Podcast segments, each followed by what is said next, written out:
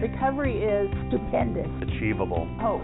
Freedom. Freedom. Freedom. Empowering. It's unique to everyone. It's a journey, not a destination. Getting a new lease on life. Finding restoration after you fall down. Recovery is having the freedom to enjoy life. For me, it was finding a way to really love myself. My recovery is possible in part because of my own sense of purpose. Welcome to another Recovery Talks podcast. I'm Andy Daniel, social media coordinator with MPN, and I'm here with Stacy Wheeler. She's a licensed clinical social worker and she's worked in the mental health field for 29 years in a variety of positions. She specializes in severe mental health issues and peer support supervision. And she's going to talk to us today about clinical supervision. Welcome, Stacy. Thank you. Tell me a little bit about yourself. So, I am also a person with lived experience. I have depression and anxiety. I have worked in my private practice for the last three years. And before that, I worked in community mental health in both Washington state and here in Montana. Great. So, tell me what is clinical supervision? So, clinical supervision is meeting with peer supports, either one on one or in a small group. And we talk about the clients and what they're doing with clients, which I think is what most people think of as clinical supervision. But in addition to that, for peers, we go over ethics, how seeing people who have the same type of lived experience might be impacting them and their ability to do their job. Um, we talk about resources, we talk about ethics. So we really do a lot. And so it's not just talking about what are you doing with your peers, it's okay, what are you doing with your peers and all this other stuff to help them do their jobs and stay physically, mentally, spiritually able to be a peer supporter because it's hard work. Yeah, it definitely is. Can you talk a little bit about how clinical supervision is different from like employment supervision? I like to differentiate between clinical supervision and what I call task supervision.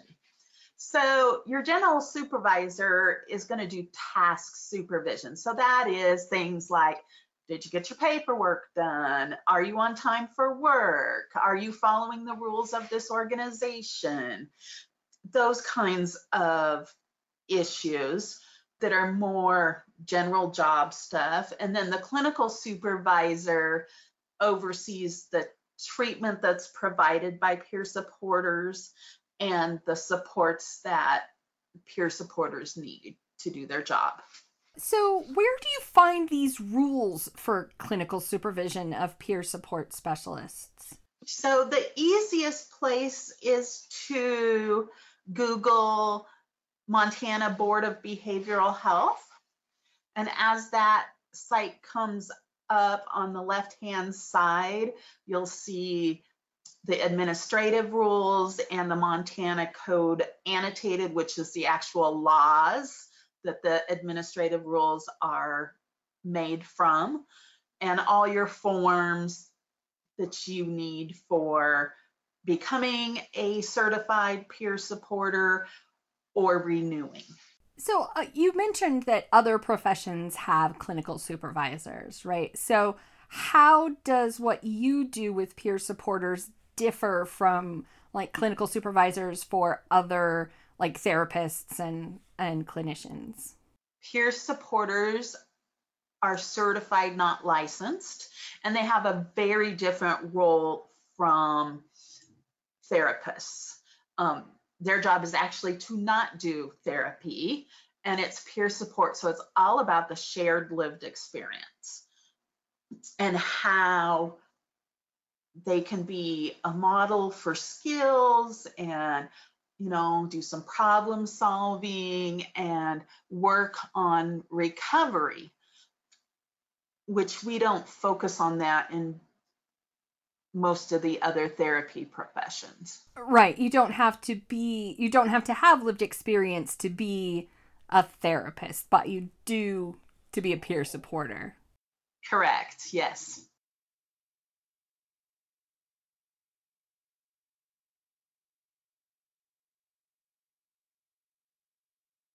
I think that it helps a lot, um, both being a therapist and being a supervisor, because again, we have that shared experience. So I'm not just someone coming in being like, oh, so this is what lived experience is like, and this is what you need to do. Um, I have some understanding of that from my own experiences with having a diagnosis, having treatment, having medication, and kind of getting more that idea of how that relationship is important because I think a peer support relationship is just as important of a relationship as with your therapist or your prescriber. It's just a different role. So I disclose to my clients that I see for therapy too. And my clients seem to appreciate that I have some lived experience, um, maybe not the same as theirs, but there's enough similarities, you know. I mean, do you take medication? Do you not take medication? How do you balance, you know, work and health and mental health and family and life in general? So, those are commonalities that are helpful. I totally agree with that. You know, the the best therapists that I've had are ones that have had their own mental health struggles in some way, even if they're not exactly, you know, my diagnosis or my medication or whatever. I, I, it really does make a difference, I think, for if you have somebody who's been through the system somewhat. I agree. So, what things do supervisors need to do to be compliant with the Board of Behavioral Health? So, they updated the rules in December and they've streamlined them in some ways. And so for supervisors of certified peer supporters, the requirements by rule are that we need to review and sign reports, assessments, and interpretations if there's a medical records request that includes peer support services. So as the clinical supervisor, I would have to sign off and say, yeah, it's okay to do that. Um, and to send these out. And if there's anything that needs to be redacted or anything like that. The second thing is, is that we have to now pre-approve on a continual and ongoing basis all therapeutic interventions or support interventions. And so that means it's being more formalized. So I'm going to use the word treatment plan. Um, I know a lot of people don't necessarily like that formalization, but really that's what they want is does the supervisor know what you're doing with the folks that you see and is it an appropriate intervention for what's going on with that person? Sometimes I do that as a group, and sometimes I do that.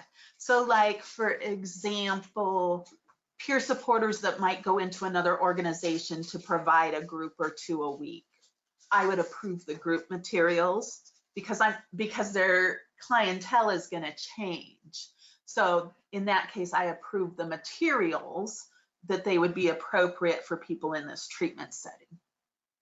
And then the third thing is, is that we must maintain records that show that we have talked about the clients, talked about issues, ethics, dilemmas, those kinds of things. So I, as the supervisor, I have a form that I use for supervision. And so I fill that out each time I meet with somebody. And you have to keep those records. This is really important. And I think people get confused about this. You have to keep those records seven years from the last date that you meet with a supervisee. So if you've been meeting with somebody for five years, then you're technically keeping some of that stuff for 12, right? For 12 years, yes. So, what kind of things does the peer supporter have to do uh, to stay compliant? The peer supporters also have to do their own documentation of our meetings. And they also need to keep that for seven years after the last time we meet. And there's more specifics to that. So I actually, for the people I supervise, I have a form that's in a spreadsheet that I send to them that meets this administrative rule. And so they fill it out every month and then they send it to me. So we both sign and attest that this is true using the board's language there. They also have to document their training and keep that for a minimum of four years. And then they need to most likely do progress notes or some type of note record keeping of their appointments. Um, usually that's dictated by the organization that they work for. And so usually they don't have to worry about that if they work for someone else. The other thing that is newer is that both the certified peer supporter and the supervisor have to notify the Board of Behavioral Health if there is a change in supervisor. And so previously, really the onus was on the supervisor for kind of managing all this stuff, but they have aligned it with the other professional therapist categories to have the certified peer supporter be more responsible also in their communication with the board. How does someone go about finding a clinical supervisor? Because you have to have that set before you apply for certification. So if you're hired on at an organization, generally they will provide the clinical supervisor. So you know, Jane Doe is the supervisors of the peers at organization A, so they fill out that paperwork. If they don't have employment and are like applying and need that, they can generally contract with a private supervisor, um, which I do a lot of that, um, getting helping people get their certification and then as they go out and become employed, then we switch to whoever their assigned supervisor is. What do you think has been the most challenging thing for you being a clinical supervisor? One of the more challenging things for me is I supervise several certified peer supporters in a huge variety of settings. So, in mental health, in substance use, in corrections. For me, the hardest part is um, sometimes trying to keep track of what the organization's policies and procedures are because I don't want to advise someone to do something that would be like against their organization's policies. But overall, I really like supervising and I find it a fun challenge because you never know what somebody's going to come in and talk about or say, Oh, I did this with so and so, and be like, You did? Tell me more about that. what would happen if somebody was having issues with their clinical supervisor or you know if they're not getting along or they're not comfortable with them what what things should they do so the first thing i would suggest is to be brave and directly talk to the supervisor now if there's something like sexual harassment, discrimination, something more like that, that it's not just an interpersonal issue, which is a big issue too. But I would suggest that they then would like talk to their either their boss's boss or like human resources, things like that, because there's more protections for those kinds of things. Unfortunately, sometimes in life, we may not necessarily like our supervisor, but we have to work with them. And so then the person needs to decide if that's something that they're willing to do or if it's time to move on and do something else. Can you talk a little bit about the requirements for clinical supervision? There I, I'm not sure people that completely understand how the hours work.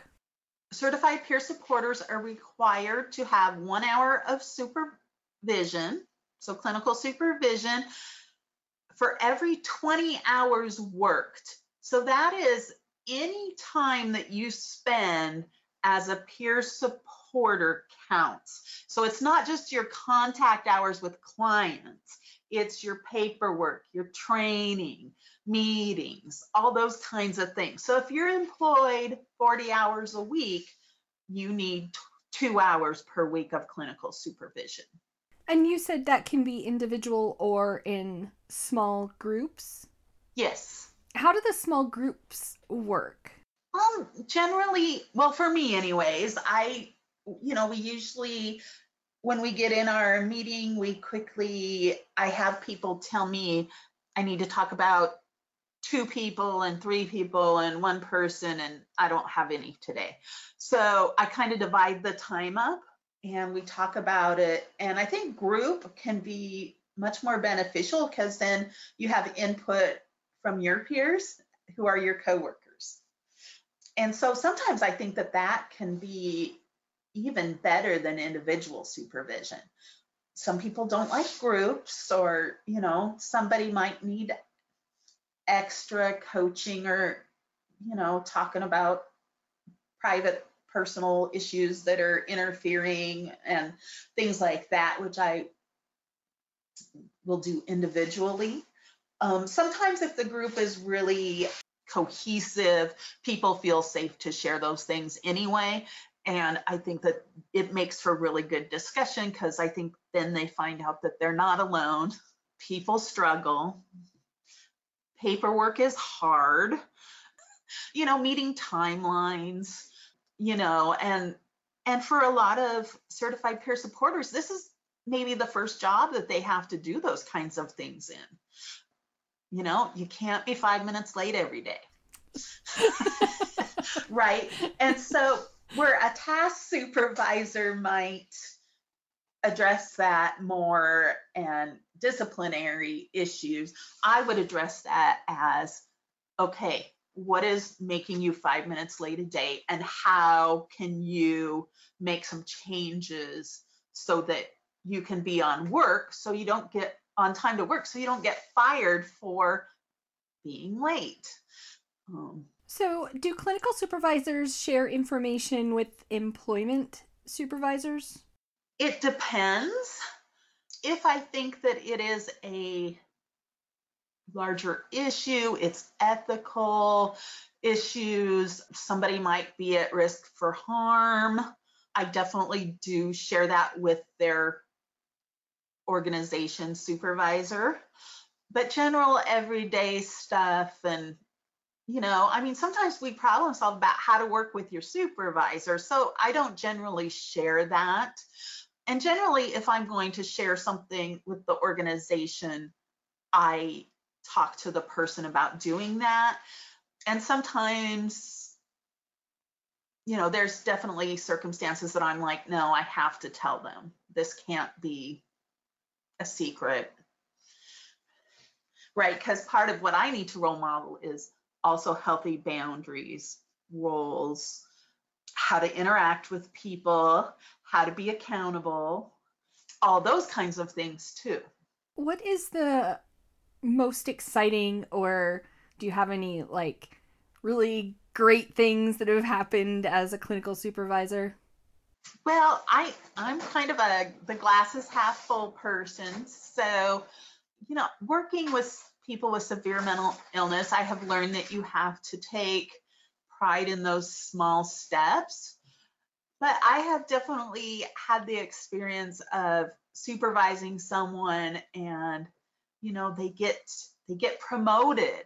Um, they get more responsibility. They go back to school and now i'm supervising them as a licensure candidate not only a peer supporter you know so, and i just think that the whole environment for peer support in montana is only going to increase and i think we're going to see it used more than substance use disorder and mental health organizations I know that there's talks about using it in corrections at pre-release, parole and probation.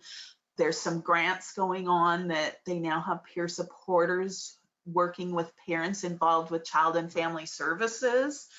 And I think that really it can be kind of limitless. Um, I know there's groups talking and trying to work on like youth peer support and family peer support. So to me, that's what's exciting is seeing how this just can fill so many needs of people. So you talked about the difference between clinical supervision and task supervision. But also, I think sometimes people don't understand the difference between a clinical supervisor and a therapist. So, can you talk a little bit about that? For clinical supervision, I am not your therapist. I mean, definitely I use some of those skills because I want to help people problem solve um, and do that. But I am not there for them to like to process their trauma. And I definitely, because that's not my role. So most of the people that I do supervise, I recommend that they have a therapist that they see on whatever basis that meets their needs because they need to take care of their mental health so they can do the work. And I'm part of their employment. So I'm not in a dual relationship doing therapy with them. Are there specific forms that have to be used for clinical supervision? I mean, you talked about how long you have to keep that stuff, but is it specific on what exactly kind of form you have to use? There's form specific forms on the Board of Behavioral Health site for applying, renewing, and changing supervisors. But there's no, there's things that the rules require that you have on your documentation, but there is no set form for that. However, I have made forms so that people I supervise I share those with. And I'm happy to share those with others too.